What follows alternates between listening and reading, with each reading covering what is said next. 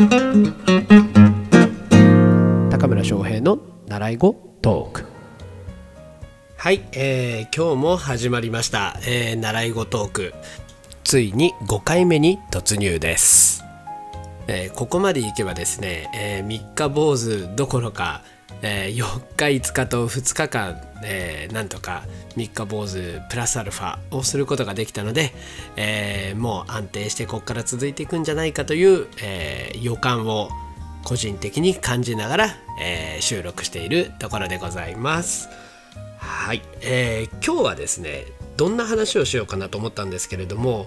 えー結構ですね、えーこれから、まあ、習い事で起業している方にとって、えー本質的な話になるんじゃないかと思って、えーこのテーマを選んでみました、えー題しましてこれからは何をじゃなくて、えー誰がの時代というお話をしていこうと思います。えーどういうことかと言いますと今までの時代というのは、えー例えばあなたが何かを買おうと思った時にどんな機能がついてるのかなっていうのを結構見たと思うんです。例えばうん洗濯機を買うとして、えーじゃあえこの強力な洗いの機能がついていて、えー自動でここまでやってくれて、えー乾燥まで、えー、綺麗にやってくれて、えーその結果ふわふわな、えーあの洗濯物が乾燥すあの完成するという、えようなものですよね。電子レンジだったら、えーこれもできてあれもできてパンも焼けてケーキも焼けて、えー何でもできてというような機能というのに注目していたと思います。でも時代はですね、えそういった時代ではなくなってきてるんですよね。例えばあの iPhone が売れてるのっていうのはその典型的なものなんじゃないかなと思います。えー僕もですね iPhone を愛用しているユーザーの一人なんですけれども iPhone を買う理由って、あれもできてこれもできてっていうようなもので選んでないと思うんですよね、えー実際僕自身そうです。iPhone でやることって、まあ、LINE をして SNS を見て、えーまあ、ちょっとした、えーネットサーフィンをしてとか、まあ、そんなものなんですけれどもえーて言うんですかね。このシンプルな操作性という、えものだったりとかあとは、まあ、スティーブ・ジョブズの掲げた、え世界観みたいなものを買っているなという気が、えしています。えーもちろんねあのできることで言ったら Android のスマホの方がよっぽどいろんなことできると思うんですよね、えーいろんな人がねいろんなアプリを開発してくれて、うん、あのもうできないことないんじゃないかなっていうぐらい、えー機能に満ち溢れている世界が Android だったら待ってるんだろうなと思うんですけど、えこのシンプルな世界観、うん、そしてあのそんなにいっぱいできるわけじゃないんだけどすごくサクサク動いてくれてあとは iTunes との連動だったりとか、えーね、Apple 製品を持っているともう全てあの連携を勝手に測ってくれて、えー Mac を使っていても iPad を使っていても、えー全て iPhone で、えー行ったことが反映されているというそのシンプルな、世界観にはまって iPhone を選んでいる。だよなと、えー個人的には思います。ね、なんかあの日本の家電メーカーが今結構危うい感じだと思うんですけれどもそういうのもやっぱり日本の家電メーカーとかって、えー機能性をですね追求し続けてきたんですよね。えーまあ、確かにその結果あのえーなんて言うんでしょうね一時は90年代ぐらいまではね、えー世界を牽引していくような、えー存在でもあったんだと思うんですけれども時代が求めるものというのが変わってきたんですよね。それっていうのはやっぱりあのもう物が満ち溢れてきてこれ以上物理的に何かあのやってほしいことっていうのがだんだんなくなってきたと思うんですよね。えーもうねあのおおよその日本人がみんな安定した暮らしをしていて便利な暮らしをしていて、えーね、そうなってくると求めるものっていうのはそういう機能性価値というよりもそういう、えー自分だけの体験価値というものになっていくんだと思うんですよね。iPhone を持つことで経験できる価値、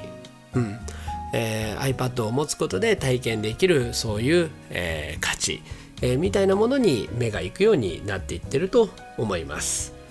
だからね日本の家電メーカー結構今苦境に追いやられていて、えーこれからどうなっていくのかという感じなんですけれども、ね、今あと人気があるえー、そういう企業っていうのは、えー、そういった先ほどのアップルみたいなものにあの重きを置いてる、えー、体験価値、えー、ですよね、えー、に、えー、あの重きを置いてる、えー、企業がうまくいってるような印象が、えー、個人的にはあるなと思います。まあね GAFA と呼ばれる、えー、Google、Amazon、Apple、Facebook ですよね、えー、みたいな企業っていうのは、えー、それらを代表するような、えー、企業なんじゃないかなと思うんですよね。そうなった時に、えー、習い事だったりとかあと教える業、えー、についてる人に関しても同じことが言えるんじゃないかなと個人的には思っています。それはですね何を教えるかではなくて誰が教えるかということが、えー、とても重要になってくる時代だということです。今までだったらあの前のねラジオでも言いましたけれども、えー、いかにね教えなきゃいけないことを順番に抜けなく、えー、正しくしっかりと教えられるかっていうことが、え、大切だとされてきたと思うんですけれどもこれからの時代というのは、えーまあ、情報に関しては、まあね、あらゆる動画サイト音声サイトで、えー、もう語り尽くされてる時代なんですよね。そんな時代において何を言うかはもう全然重要ではないというかそれは調べようと思ったら個人で調べられるのであえてお金を払ってまで、えー、習いに行こうとは思わないと思うんですよね。そうまあここでちょっとね気をつけてもらいたいのは学校の先生はじゃあお金関係ないから国公立だったりしたらそれはどうするんだって話ですけれどもそうすると単純に分かりやすく他の先生と比較される時代が来ると思うので、えー、そうならないためにもやっぱり学校で、先生をしてる人た人たちというのもこの点は、えー何て言うでしょうね軽んじないでほしいなと思うんですけれども、うん、そう。これからはその個人に価値が置かれる時代になってくると思います。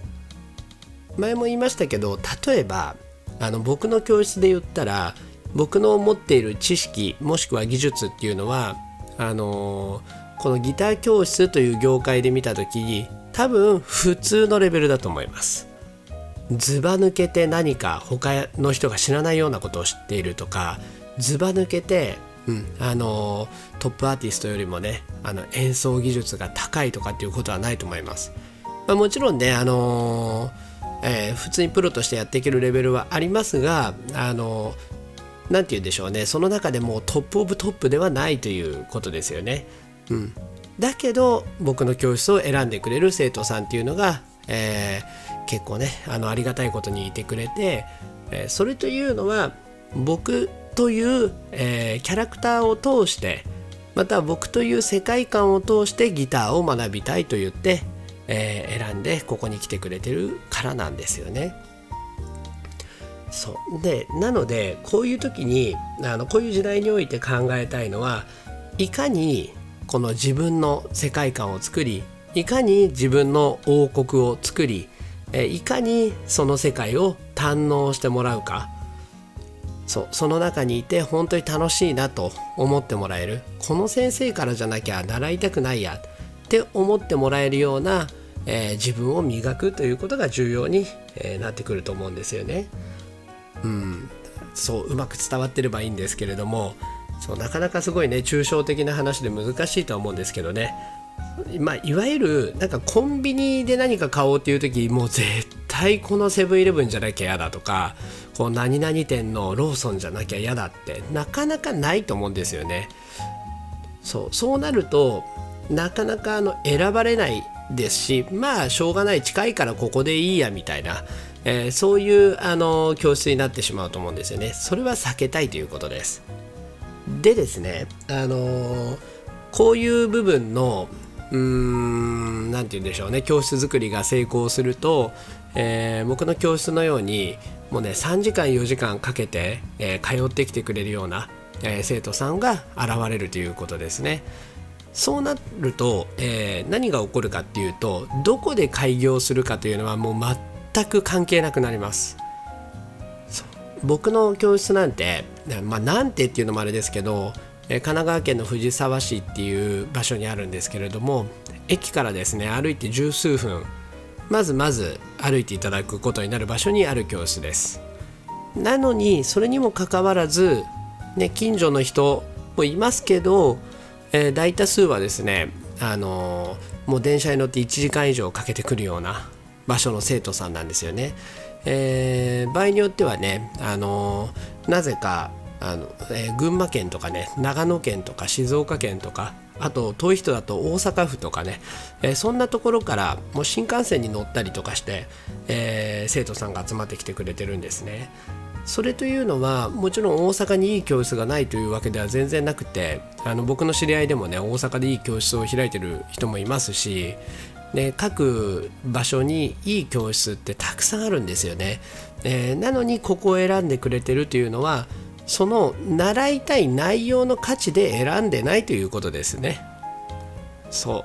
う。それは僕じゃなきゃ、えー、いけないと、えー、僕からじゃないと習いたくないと思ってくれてるということなんですよね。本当にありがたいことですよね、えー、なのでそういうふうに選んでもらえるような、え世界観を持ち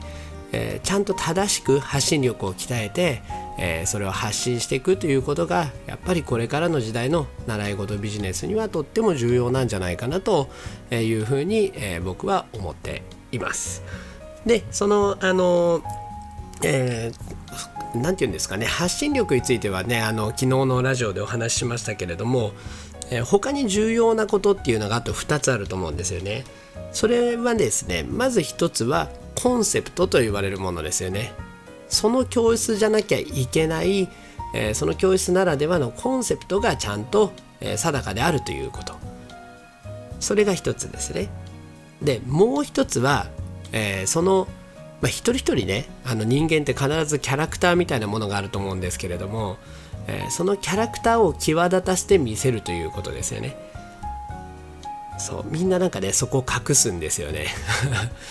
面白いものでみんなよく見られたいと思うのかあのそのね本当はね自分らしさって、えー、見せれば見せるほど、あの人は引きつけられるんですけどそこを隠して普通を演じようとするんですよね。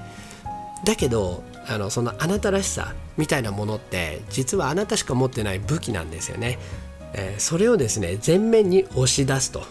でもちろんある程度の演出は必要になってきますのでそれは発信力の部分で、えー、見せるようになります。ですので、えー、またちょっとこのおのおのに関しては今後のラジオでお話ししていこうと思うんですけれどもちゃんとあなたならではのコンセプトを打ち出して、えー、あなたならではの、えキャラクターを、えしっかり見せたい部分だけをしっかりと押し出して、えーそう教室作りをしていけばえー、おのずとね、あの、生徒さんっていうのは集まってくると思いますし、え、あなたの人気というのは、え、確固たるものになっていくと、え僕は思っています。でまたあの、ね、先ほど言った通りあのおのおのの詳しい話は今後していきますが、え今の段階ではまずはそういうことなんだなと思っておいていただければと思います。ということでですね、え今日の話は、えこれからの時代は何をではなく誰がの時代になっていくという話でした。はい、えー、今日はですね、なんとか、あの、今までみたいに17、8分にならずに、えー、終わることができそうで、ほっとしています。では、えー、また明日も、えー、ちゃんと収録ができることを祈りながら、え、今日の放送は終わろうと思います。それでは皆さん最後まで、え、お聴きいただきありがとうございました。では、さようなら